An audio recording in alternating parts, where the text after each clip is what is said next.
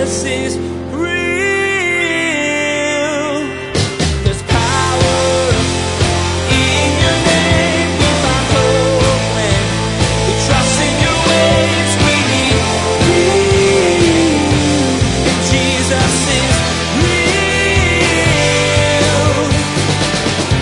It's the textbook definition of insanity, right? Doing the same thing over and over again and expecting to get a different result.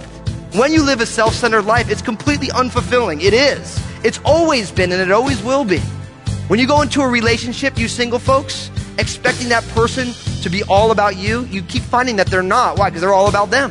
So you should expect the next person to all of a sudden think it's all about you because outside of Jesus, it's all about us. It's all about me and you're all about you. We're not about each other. It's a mess. Our motivations, our actions, they're often carried out with primary consideration given to our own desires or to please others. When that's the case, we don't have a proper respect for the authority of our Father. Don't give preference to the world. Today, as Pastor Daniel teaches from Ecclesiastes 3, we'll discover the beauty of fearing God and being governed by Him. Now, here's Pastor Daniel in the book of Ecclesiastes, chapter 3, verse 12, with his continuing study entitled Beauty, Eternity, Mystery, and Reality.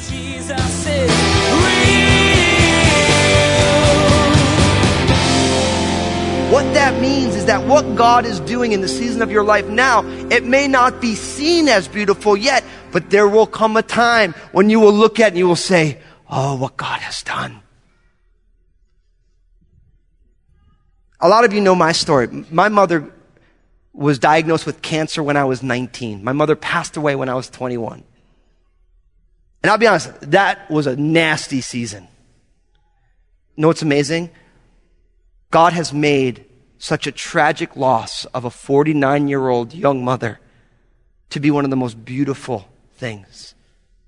Because I, looking back with the lens of the Holy Spirit, to be able to see what's gone on and I see how God has worked. And don't get me wrong, I'd give a lot of it back to spend more time with my mom. God doesn't need that event to do what he's doing, but God takes that event, all the tragedy and the seasonalness of it, and he says, look, I am going to bring beauty out of ashes. I'm going to take a hard time and I'm going to make something so gorgeous. It's like it, when spring comes, some of you are going to rototill your garden. It's been all grown up. There's all these little plants and everything. You're like, I, I need to start over. So you rototill it. It's beautiful, green, colorful. And all of a sudden it gets rototill. Know what it looks like? Ugly. It's brown. But why do you rototill it? Because you're going to plant something new. And six months later, all of a sudden, when everything's blossoming, they're like, yeah, that used to look like an ugly rototilled garden. And now look at it. It's a, it's a paradise. I remember talking with Pastor Bill, and you, Pastor Bill loves his, you know, all of his landscaping. And I remember I was like, so what was it like when you first started? I was like, oh, terrible. All the stuff got thrown in there, all these plants and everything. And all of a sudden, a couple years later, when it's all starting to blossom, it looks amazing. And that's how God uses the seasons of our lives. In His time, He makes it beautiful. And so what we should be saying is, Lord, I don't get the season, but I am hoping and trusting that you will make this beautiful. You will bring beautiful things. We should expect beauty. Why should we expect beauty? Because notice what it says. Not only will he make everything beautiful in its time, not our time, its time, also he has put eternity in their hearts. There it is, right there. Beautiful. Not only should we expect beauty, we should expect eternity. Why? Because God fixed your heart for eternity. God knows. God knows that this is not all that there is, and He places it in our hearts. And if you're here today and you're like, you haven't put your faith and trust in Jesus, but you're like, I don't understand why I'm drawn to this, because God fitted your heart for eternity. You were pre-wired, not just for 49 years like my mom, or 26 or 27 years, or 80 years. You were fitted for ages upon ages without end, and God already placed eternity deep within you. And that's why there's such this draw to Jesus in our hearts. Because God is saying, look, this life is not all that there is. There's more. You're created for more greater days. And that's how God makes things beautiful because he starts to give us the long view. He's placed eternity in our hearts. And I'm here to tell you, brother and sister, when it comes to sharing your faith, which we all should be doing, this verse is a game changer. You know why? Because no matter how angry somebody is about Jesus, God has placed eternity in their hearts already. It's just a matter of how much garbage they're trying to cover it up with.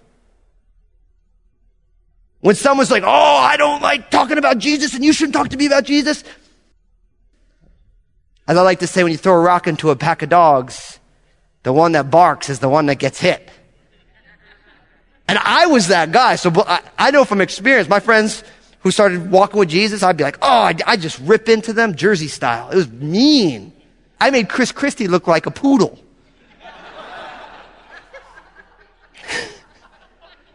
Seriously. I mean, I would just lay into them. it's hard to kick against the goads because God placed eternity in us.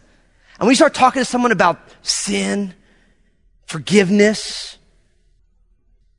eternity, heaven, it's already in their hearts. They can't do anything about it. They can fight against it. They can try and study against it. It's already there.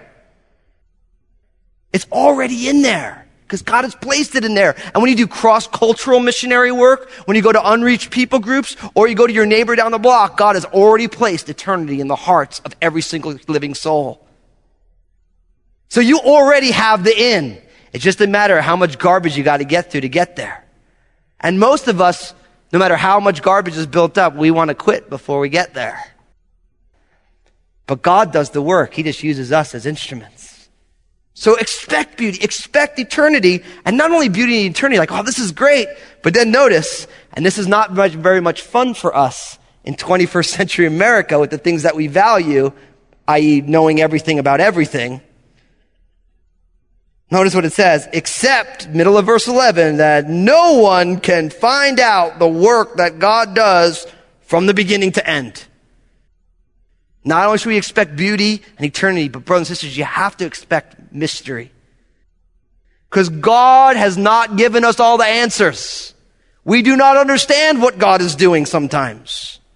And in a culture like ours where we have so much control over everything, we struggle a lot with this. Don't we? Because we just want to know. We want to be able to say, oh, this is what's going on right now. I don't know how many times people said, Pastor, I just don't understand what God's doing. I'm like, yeah, me neither. And they're like, well, what good are you? I'm like, probably not much. Because nobody knows all that God has done and is doing from the beginning of the end. That's why it's called faith. Because God is infinite and we are finite. God is all knowing and we are not as knowing as we think we are. And so you have to expect that there's just some aspects of life you're just like, I just don't get it. And that's okay because God knows what He's doing. God doesn't tell us that we need to know everything. He, we just need to trust Him in the midst of it. And isn't that true of humanity? We struggle with this because we want to know everything. I want to have it all dialed in. And that's the downside of the Renaissance and the Enlightenment. We were told that we were going to have every answer to everything. And that's why, like, you listen to someone like Richard Dawkins, very decorated, lots of PhDs, and he, in the name of biology, is actually a theologian. He's an ah theologian. He doesn't believe in God. And he says things like, and this is a guy's a PhD. He's supposed to be a scientist. Everything he does is based on observation. If there was a God, I, for one, would be very disappointed. I'm like, well, that's philosophy. That's not science. Your preference is that there is no God. And it's interesting, like someone like Francis Collins, who was chairing the Human Genome Project where they mapped human DNA, he's a raging theist. He believes in God. He's like, how can I not look at this and believe that there was an intelligent creator who made all this? This is too insane to be random. It's too complex. It makes no sense. One of our biggest struggles as humans is going to be to be okay holding on to mystery. We weren't raised for it. We were raised to have everything in its box. Now I'm here to tell you that God is too big to be put in a box. God's wisdom is too big. And you have to be okay with saying, God, I just don't get it. But I love you still because you get it. That's the childlike faith that we need, brothers and sisters. To say, God, I just don't understand. And I'd like, I'd like for you to tell me, but if you don't tell me, it doesn't change my view of you, God. And that puts God on the throne. And most times, the reason we get upset with God is because we want to be on the throne. I want to know the facts, God. You have to explain this to me right now, or else I will not worship you. And we laugh, but don't we do that? I mean, I do that. Am I the only sinner in the room? Oh, God, I hope not. I do that all the time. Like, Lord, if you don't explain this to me right now, I'm like, I'm just not praising you. Nope. But every time I breathe, I praise him, whether I realize it or not. We have to expect beauty and eternity and mystery because God doesn't give us all the answers. Nobody knows. Nobody knows. And it reminds me of Romans chapter 11 verse 33. I love this. Oh, the depths of the riches, both of the wisdom and knowledge of God. How unsearchable are his judgments and his ways past finding out. It's saying, man, the depths of the riches of the wisdom and knowledge of God is unsearchable. We'll spend our whole lives plumbing the depths of God's wisdom and His love. His ways are unknowable in their totality. His ways are past finding out, but yet we search Him out still. We say, Lord, this life, this life is about understanding enough, knowing that there's going to come a day later. It's going to come a day later when I am going to know just as I am known. There's going to come a day when God's going to open our eyes after we shed this skin.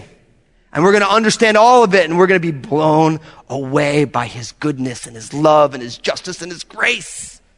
But until then, we have to expect mystery, expect beauty, expect eternity in the midst of the here and now. Look at verse 12. I know that nothing is better for them than to rejoice, to do good in their lives, and also that every man should eat and drink and enjoy the good of all of his labor. It is the gift of God. See, he comes back in every season. He says, listen, do good and enjoy the life that God has given you.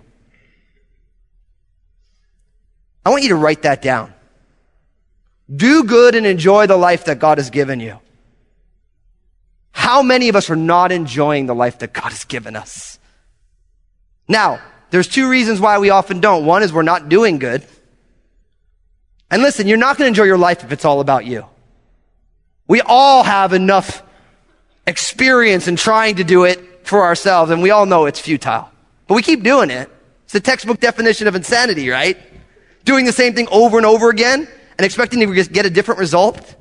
When you live a self-centered life, it's completely unfulfilling. It is. It's always been and it always will be. When you go into a relationship, you single folks, expecting that person to be all about you, you keep finding that they're not. Why? Because they're all about them. So you should expect the next person to all of a sudden think it's all about you because outside of Jesus, it's all about us. When it's all about me and you're all about you, we're not about each other. It's a mess. See, do good and enjoy the life God has given you. Learn to be content. Say, God, yeah, my house isn't the biggest. I'm not the tallest, most handsome. I'm going bald prematurely, or I have more hair than I probably should. Whatever your season is, just say, Lord, this is the life you've given me. I said it a million times. I would have loved to have been a center on a basketball team. There's just something so cool about, you know, it's basketball season. Like those guys who are seven feet tall with like seven foot hands. And, and, they, and they post up in the paint, kind of like Randy White a little bit, you know. It's like, you, know, you post up in the paint. Yeah, Randy's a tall guy, you know. And they, and they just give you the ball down low and then you just bodying him back. You push him back and you just dunk on him. Like there's something so like masculine about that. And I remember growing up, you know, I've, I've always been vertically disinclined. And so I would be like, I'm the center. And my friends would be like, dude, you're not even tall enough to be a point guard. I'm like, oh, come on. They, they bring it down low and I try and push the guys back and they just be like, you know, push me down, I'd get up all scrappy. And I would try and dunk. And I'll be honest, I've never touched rim. not even on a seven foot rim. I'm just, I just don't got the ups for that. I could spend my whole life being mad at God that He didn't make me seven feet tall. Or I can just make do with what He's given me. Short and scrappy. Not belonging on a basketball court. I can watch it, just don't get me playing. And sometimes people are like, hey, Pastor Dave, you come play basketball. I'm like, nah. Cause you know what I learned because I was so small? I'm like, I can't really play basketball. I just, want, I just foul out. So like literally, you put me in the basketball game, I'm like, I'll give you six fouls, I'm out. That was the end of my basketball career. I mean, who wants a guy who fouls people in about five minutes is sitting on the bench? Like, yeah, I gave my six fouls. And they weren't even good fouls eh, either. It's just bad. It's bad. So do good and enjoy the life that God has given you. And the only way you can enjoy the life that God has given you is if you do good. It's the only way. Now, look what happens in verse 14.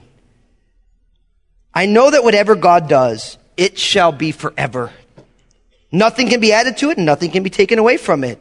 God does it that man should fear before him. That which is has already been, and that which is to be has already been, and God requires an account of what is past. Moreover, I saw under the sun in the place of judgment, wickedness was there. And in the place of righteousness, iniquity was there. I said in my heart, God shall judge the righteous and the wicked, for there is a time there for every purpose and for every work.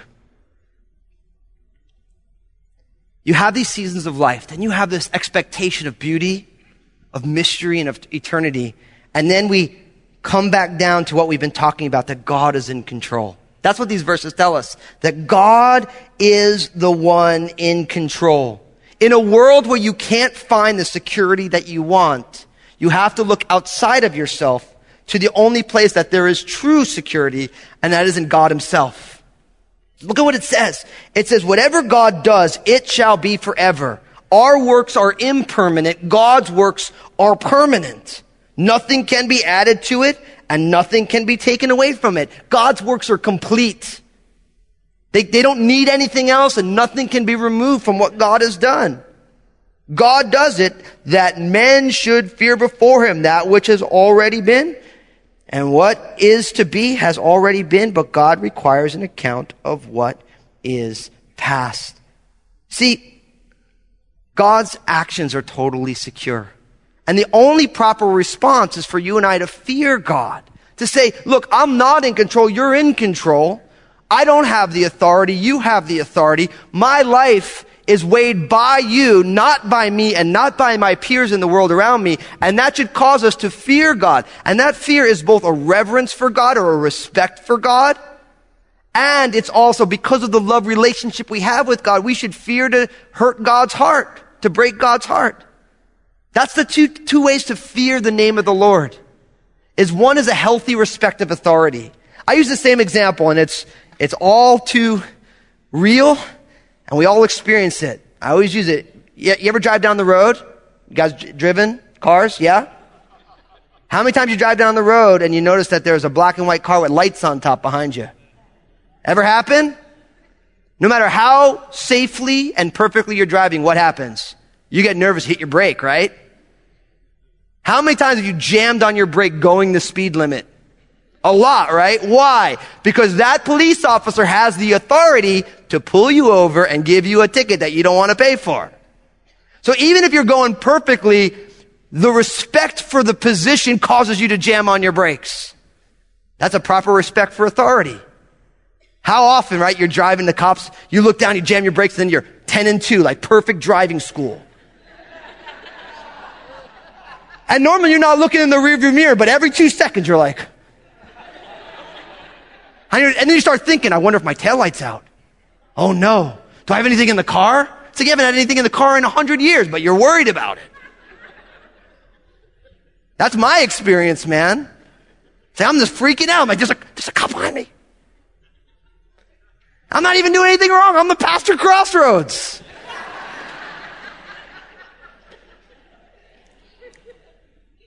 but I fear that cop because he could give me a ticket.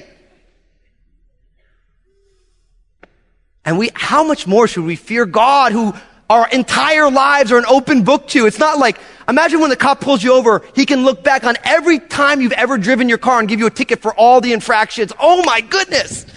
That would make it infinitely more terrifying. I mean, everything. Everything. Oh. Every time you text while you drove, you get a ticket for that. Every time you roll through a stop sign in your in your neighborhood, everything. That's what it's like living before the Almighty God. Not just He pulls you over, gives you a ticket for what you did. He's got your whole life written down. He knows everything. And we should respect the authority that and not only respect his authority, but respect the relationship that we have with him. How often is the greatest deterrent not wanting to break someone's heart who you love? That's not a bad deterrent for rebellion. You husbands, you should fear to break your wife's heart. You should not want to make that girl cry ever. And that should keep you from doing all sorts of dumb things that you would do if she wasn't there. And you wives, same thing. You should fear breaking your husband's heart. Now, sure, breaking your husband's heart, it won't look the same as if he breaks your heart, but he's still going to feel that. And in our fear of God, we should fear breaking God's heart. We should say, God, I love you. I don't want to, I don't want you to be bummed out by who I am and what I do and how I do it. Those are healthy deterrents because God's in control. He's got this thing dialed in. And notice, it even says it's like, in verse 16, in the place of judgment or justice, there's wickedness. In the place of righteousness, iniquity was there. See, he's looking at the world, he's like, look, the world just ain't right. Where there should be justice, there's wickedness. Where there should be righteousness, there's iniquity. It's all messed up. But then I said in my heart, God shall judge the righteous and the wicked. For there is a time and a and there is for every purpose, for every work. He's saying, look, God's in control. Even though right now it looks like unrighteousness and wickedness is having its way, God's going to put things to right. God is in control. So in every season, we expect beauty, mystery, eternity. God is in control. And look at how this chapter closes. Look at what happens here. In verse 18, I said in my heart concerning the condition of the sons of men, God tests them that they may see that they themselves are like animals. For what happens to the sons of men also happens to animals. One thing befalls them. As one dies, so dies the other. Surely they all have one breath. Man has no advantage over animals, for all is vanity. All go to one place. All are from the dust, and all return to dust. Who knows the spirit of the sons of men which goes upward, and the spirit of the animal which goes down to the earth. So I perceived that nothing is better than that a man should rejoice in his own works, for that is his heritage. For who can bring him to see what will happen after him? See, we get to the end here, and the preacher in Ecclesiastes says, man's really no different from animals. Animals are made of dust, so's humankind. Death happens to men and animals. What's the difference? But then you notice it's an honest statement. He's like, man, it's like we're no different than the dog, than the cat. But then everything turns. Notice what it says in verse 21. Who knows the spirit of the sons of men which goes upward and the spirit of the animal which goes down to the earth? Right there. That's the difference between us and the animal kingdom. That's the difference right there is that you and I have the ability to prepare ourselves for the hereafter. So, brothers and sisters, we need to remember the hereafter. Jesus is real. I want to thank you so much for listening to Jesus is Real Radio. It's exciting to me that you would take the time to listen to this. It is my distinct hope that each one of us would simply respond to Jesus. That's a big idea for me, for Crossroads Community Church, and for Jesus is Real Radio. That each one of us would meet with Jesus, what I like to say, at street level. Because Jesus is right where you are. He is right there in the middle of your situation and in the middle of your circumstances. Jesus is right there. And Jesus wants each one of us to learn how to simply respond to Him. What that means is that at every moment, Jesus prompts us and we take that step. And it's my hope for you as you're listening to this program that you would find yourself each day simply responding to Jesus more and more. You'll become more loving, more kind, more gracious, more generous, not just financially, but in every single area of your life. You'd find yourself desiring to serve others and not just hoping that everyone is there to serve you. When we simply respond to Jesus, we become closer and closer and closer to who God created us to be. And so we say that Jesus is real and he is, and he exists right where you are, and he is inviting you to partner with him in recreating the world. So Jesus wants to change the world and he is looking for available people, people like you and like me. So please, as you listen, simply respond to Jesus and engage yourself in the work of God's kingdom in your community and in your world. God bless you so much.